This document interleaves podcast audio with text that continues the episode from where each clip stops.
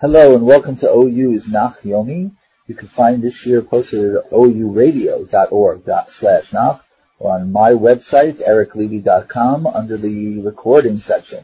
Hi, this is Rabbi Eric Levy and I'm pleased to bring to you chapter 29 of the book of Iyov. Vayosef Eov Seit Mishalo Vayomar. And Eov continued to raise, or once again raised his mashal. That is, he once again speaks in a lofty style of wisdom literature, saying, this begins a three chapter speech by Eov, and this chapter is uh, fairly straightforward. Eov wishes his predicament was different, but as opposed to the Eov of the discourse, who mostly wanted to die, rather than suffer. Eov wishes things would go back to the way they used to be rather than suffer. Not only because those were the good and happy times, but because he behaved in an exemplary way. He was a leader of men and a fine one at that. This allows him to demand in a non-confrontational way that he deserves better treatment than God has been giving him. If only I could have the months of old, meaning I wish I could turn back the clock to the days where God looked after me. Bihilo nero ale roshi la'oro elech choshech. When he shone his light upon my head, accompanied by his light, I could walk in the darkness. Eov is very confident that back in the good old days, God had a very positive involvement in his life. Like I was in the days of my youth when the counsel of God was over my tent or over my family. Chorpi is Aramaic for, for early, and as I mentioned before, aholi, the Arabic word ahal means family, and I think that's the sense here rather than just a tent, or tent is a symbol for the family that lives there. Ne'arai. When Shaddai, that is God, was still with me and all around my servants or my children. Halichai yatsuki. When I washed my feet in buttermilk and tsur, meaning either, either he's referring to God, or perhaps he means literally rocks would pour out rivulets of oil upon me. So as they say, those were the good old days. Uh, but the last line is not just a recollection of the wealth and glory of sitting around while your feet gets, uh, you know, you get a, uh, a, a nice buttermilk treatment for your feet and you get oil poured upon your head. But it's really a segue into the reason that God shone his light on Eov and why he protected Eov and his children and hovered over him. The anointing of oil essentially introduces Eov as a leader. As we will see, he was a leader of his his people, and this is how he behaved when he was their leader. Shar karet. When I would go out to the gates of the city and I would establish my seat in the main square. A few items that, uh, to note here. One is the gate of the city was where the courts met in the ancient Near East. The word karet means, it's like kiryah in Hebrew, which means a city in Arabic as well. Uh, in modern Hebrew, rechov means street, but in biblical Hebrew it means the town square from the word rachav or wide, which was usually just inside the city gates and where commerce was done and judgments were essentially done and, and where, you know, everything really happened. Ra'uni ne'arim v'nechba'u v'shishim kamu amadu. The young men would see me and hide, meaning hide their face in awe and respect while I was on my way to take my seat of authority in the main square, and even elders would rise and remain standing. Sarim. Nobles were speechless as they placed their palms to their mouths, upping the rank step by step by step. Kol. The voice of princes were silenced as their tongues stuck to their palates, to the roofs of their mouths.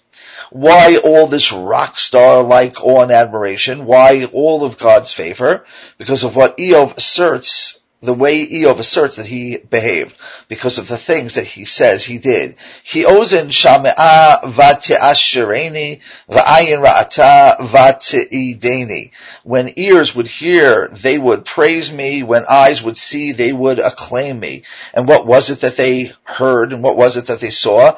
Ki amaleit ani mishavet mishavea. Viatom lo ozer lo. Because I would free the supplicating poor. Note that it says mishavea, not mishavea. And the helpless orphan, the yatom lo ozer lo. What was only hinted at before is now clear. Eov was not just a man of industry. He was a judge and a leader of his people. And by his testimony, he was a great one. Birkat Oved Alai Tavo Velev Almana Arnin. The blessing of the lost ones would come to me, meaning after I treated their case and I saved them from being lost, I would cause the hearts of the widows to sing out in joy. Sedek Lavashti Vayil Basheni, Kimiil Vitsanif Mishpati. I wore righteousness and it was worn upon me. My justice was like a cloak and a turban. Einayim hayiti la'iver v'raglayim lapiseach ani. I was a blind man's eyes and it was me, Ani, who was a crippled man's legs. Av anochi la'evyonim v'riv lo yadati ech karehu. I was a father to the needy if I didn't know about a dispute, I would investigate it, which means either that he would search out private disputes and make sure that they were tried fairly and publicly, or if a case did come before him uh, and he wasn't familiar with it, he would investigate it in order to make a just decision. Va'ashabira aval umi shinav ashlich tarif. Tarif. And I would break the fangs of the sinner and exact the prey, extract, sorry, extract the prey from his teeth. The main focus was, of course, in helping the downtrodden, but in the very last verse he says, not only did I help the poor, but I was not afraid of confronting the powerful if they did the wrong thing, if necessary. Based on all those good things that I did, Eov says, this is what I expected. Va'omar. So I figured, im kini egva v'chachol arbe yamim. I would die in my own nest and I would increase in years, or I, I would increase my years like sand.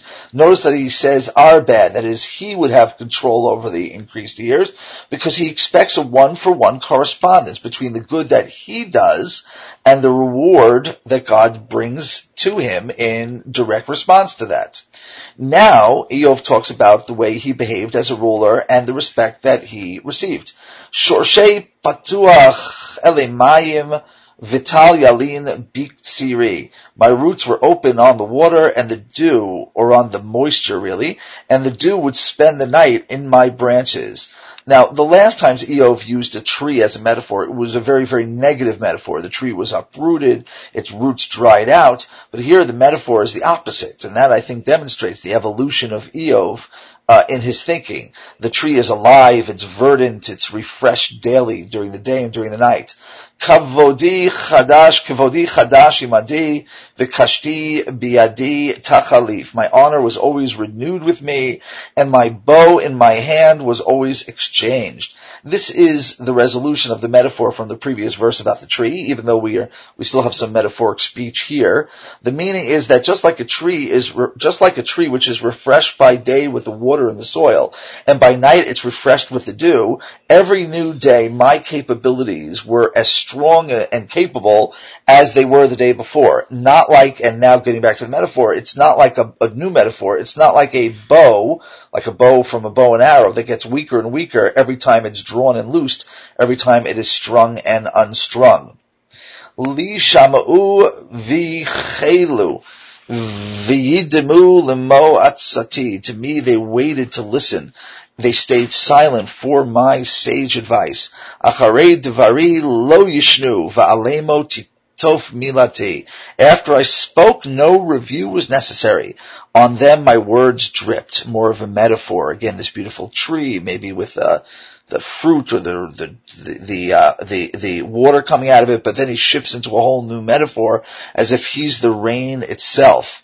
V'chalu chamatar li ufihem fa'aru limalkosh. They waited for me as if I was the rain. They opened their mouths to the rainfall. A beautiful image of thirsty people with their heads turned upward and mouth wide open to catch the life-giving rain. Eschak alehem lo ya'aminu, va'or panai lo yapilun. That I would laugh at them, they would never believe it. And the light of my face would never make theirs fall. Meaning, not only do I treat the helpless justly, not only was I tough on oppressors, but this new idea means I never mistreated or mocked the helpless either. Evachar darkam ve'eshev rosh Ve'eshkon kemelech bagdud ka'asher avelim yenachem. I chose, I guided their way, and as a result I sat at their head, and I dwelt as a king of their troops, and I comforted the mourners when they needed it. This may be a literal definition, that is, maybe as a leader of men, including a leader of men in times of war, he led them and when necessary he comforted them because there are inevitably mourners and bereft. Or perhaps he means it metaphorically, that is, he may be saying, listen, I wasn't born into this job. The reason why I got this job, I was placed ahead of the people is because I acted in the right way, ebachar darkam, and as a result they chose me and they put me as their leader and I returned their favor by not forgetting about them, but in fact by comforting them them in their times of need. Now, as we look back at this chapter, there is a temptation to say, wow, what an egotist. This man does nothing wrong. I've never seen a more superior leader of people. Now, the truth is though, first of all, his life is on the line, so it's not exactly a time for false modesty. If he did all these positive things, then he needs to say he did all these positive things. But really, I think the point is slightly different. I think that Eov, by portraying himself in this way as a just leader. And not only that, but he uses words like lishkon, to dwell, tzedakah mishpat, justice and, and, and righteousness. He's using words that are very often used by God, which means he's trying to remind God of his responsibilities. That is, if I, Eov, behaves in the way that you, God, commanded, and you used to reward, then certainly you, God, should do the same. This speech is without question more positive than we've seen before. There's none of the chutzpah that we've seen before. He's trying to indirectly demonstrate that God should be treating him in a different way. In addition, I think he needs to say what he has to say is, is, is because Eliphaz has condemned him as the worst kind of leader a few chapters back, and therefore Eov had at some point, even though the discourse is over, to set the record straight. In any event, this is the first of three chapters, each chapter neatly divided into a different point. So the point here is, I wish that things were the way they were. The point being, because those were good times, but also because I behaved in a, in the righteous way, not just because it, I, I felt by myself it was the right thing to do, but because God commanded me to do things the right way. And thus, why should I expect any less from God?